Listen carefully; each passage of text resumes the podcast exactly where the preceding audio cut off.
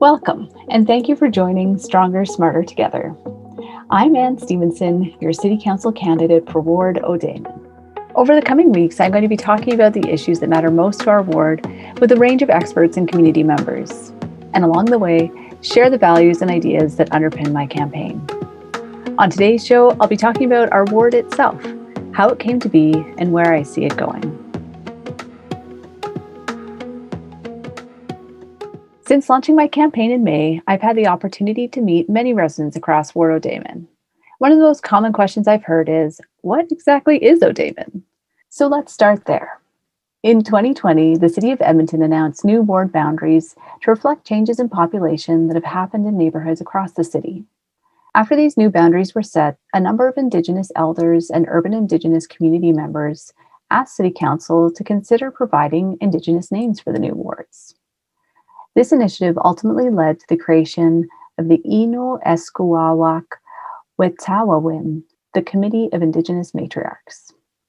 This committee included 17 women from First Nations across Alberta, as well as Metis and Inuit representatives.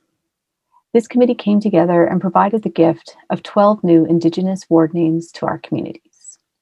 The name of our ward, O-day'min, is the Anishinaabe word for strawberry or heartberry and reflects that our ward is the heart of Edmonton. If you go to my website, I've shared the video that explains the name in beautiful detail. One of the lines that stands out to me is how the heart is a place where all parts come together to work as a whole. This for me captures the essence of our community, which has been a central meeting place for people to come together for millennia. Since time immemorial, diverse Indigenous nations have stewarded these lands, including the Nehiyawak, the Nakanewak, Dene Sulina, Niitsitapi, and Nakota Isga. Many more First Nations, Metis, and Inuit peoples have gathered, traded, and celebrated on this land, with the area now known as Rossdale Flats being a central meeting place. This is also where Indigenous and settler communities began interacting, with Fort Edmonton built in the Rossdale Flats in 1802. The present day legislature grounds also saw the adhesion to Treaty Number 6 in 1877 and is at the heart of Treaty 6 territory today. The early history of European settlement in our ward is evident in the fabric of our communities. 101st Street was the very first street surveyed by the Hudson's Bay Company west of Winnipeg. These initial downtown roads became the hub of Edmonton's commercial development. O'Damon is also home to 86 fully designated municipal historic resources and another 270 buildings that are listed on the inventory of historic resources. We also have countless boulevard trees that are well over 100 years old that line our streets. As well as having some of the oldest neighborhoods in the city, we also have one of the newest. Blatchford is being designed to be a net zero community, showing a new way of building for the future. But I'm getting ahead of myself. For those of you who are still unclear what exactly the new ward boundaries are, you are certainly not alone. Confusingly, the new ward boundaries won't actually go into effect until Election Day on October 18th.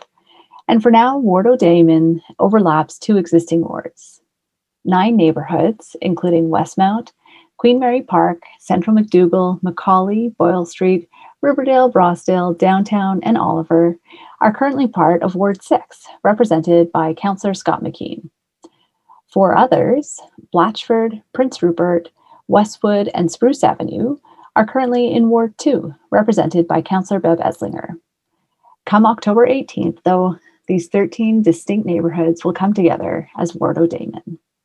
These neighborhoods are currently home to over 70,000 people, and 75% of us live in apartment or condo buildings. We use a range of ways to get around, with just over half primarily using cars and about 45% of us using transit, walking, or cycling. And we have so many great places to visit in our ward. We have access to ravines and the river valley, plus dozens of public parks. We have five out of the 13 business improvement areas in the whole city, including the great main streets of 124th Street, 107th Avenue, Chinatown and Little Italy, plus the downtown and Kingsway business areas. O-day'min is truly the epicenter for arts and culture in our city. We have over a dozen art galleries, from small private galleries along 124th Street to artist run centers like Latitude 53, to the Art Gallery of Alberta, and to one of the newest, Ociciwan in the Quarters. We have a host of museums, including the RAM, the Alberta Aviation Museum, and my personal favorite, the Neon Sign Museum on 104th Street. Not to mention countless scales of performance space, from Mercury Room to the Winspear. We can also brag at being home to nearly all of our professional sports teams. We can see the Oilers, the Oil Kings, Edmonton Elks, and the next iteration of Edmonton's baseball team right here in our ward. I could go on, but in case you can't tell, I'm a huge fan of this area, and that's why I chose to make my home here. My roots in O-day'min go back a long way. I grew up in the west end of Edmonton and remember coming downtown to see a play at the Citadel or visiting the Stanley Milner Library when I was in school. During university, I spent my summers working for the City of Edmonton, maintaining and beautifying parks from Mary Burlie in the east to Paul Kane in the west. This was such a great opportunity for me to get to know our community and appreciate the different green spaces across the world. After spending 10 years living and studying abroad, I was thrilled to move back to Edmonton in 2012.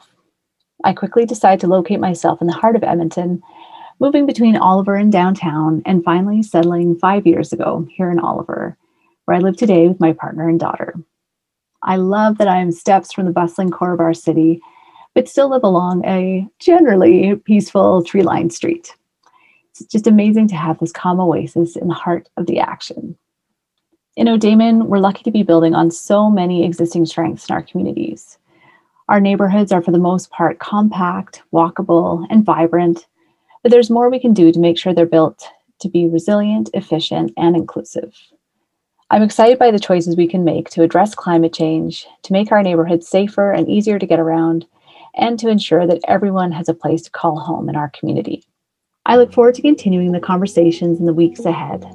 If you have any questions, please email them to me at hello at annstevenson.ca, and I'll be sure to answer them in a future episode. Thank you again so much for joining me today. And until next time, I'm Ann Stevenson, your City Council candidate for Ward O-day'min.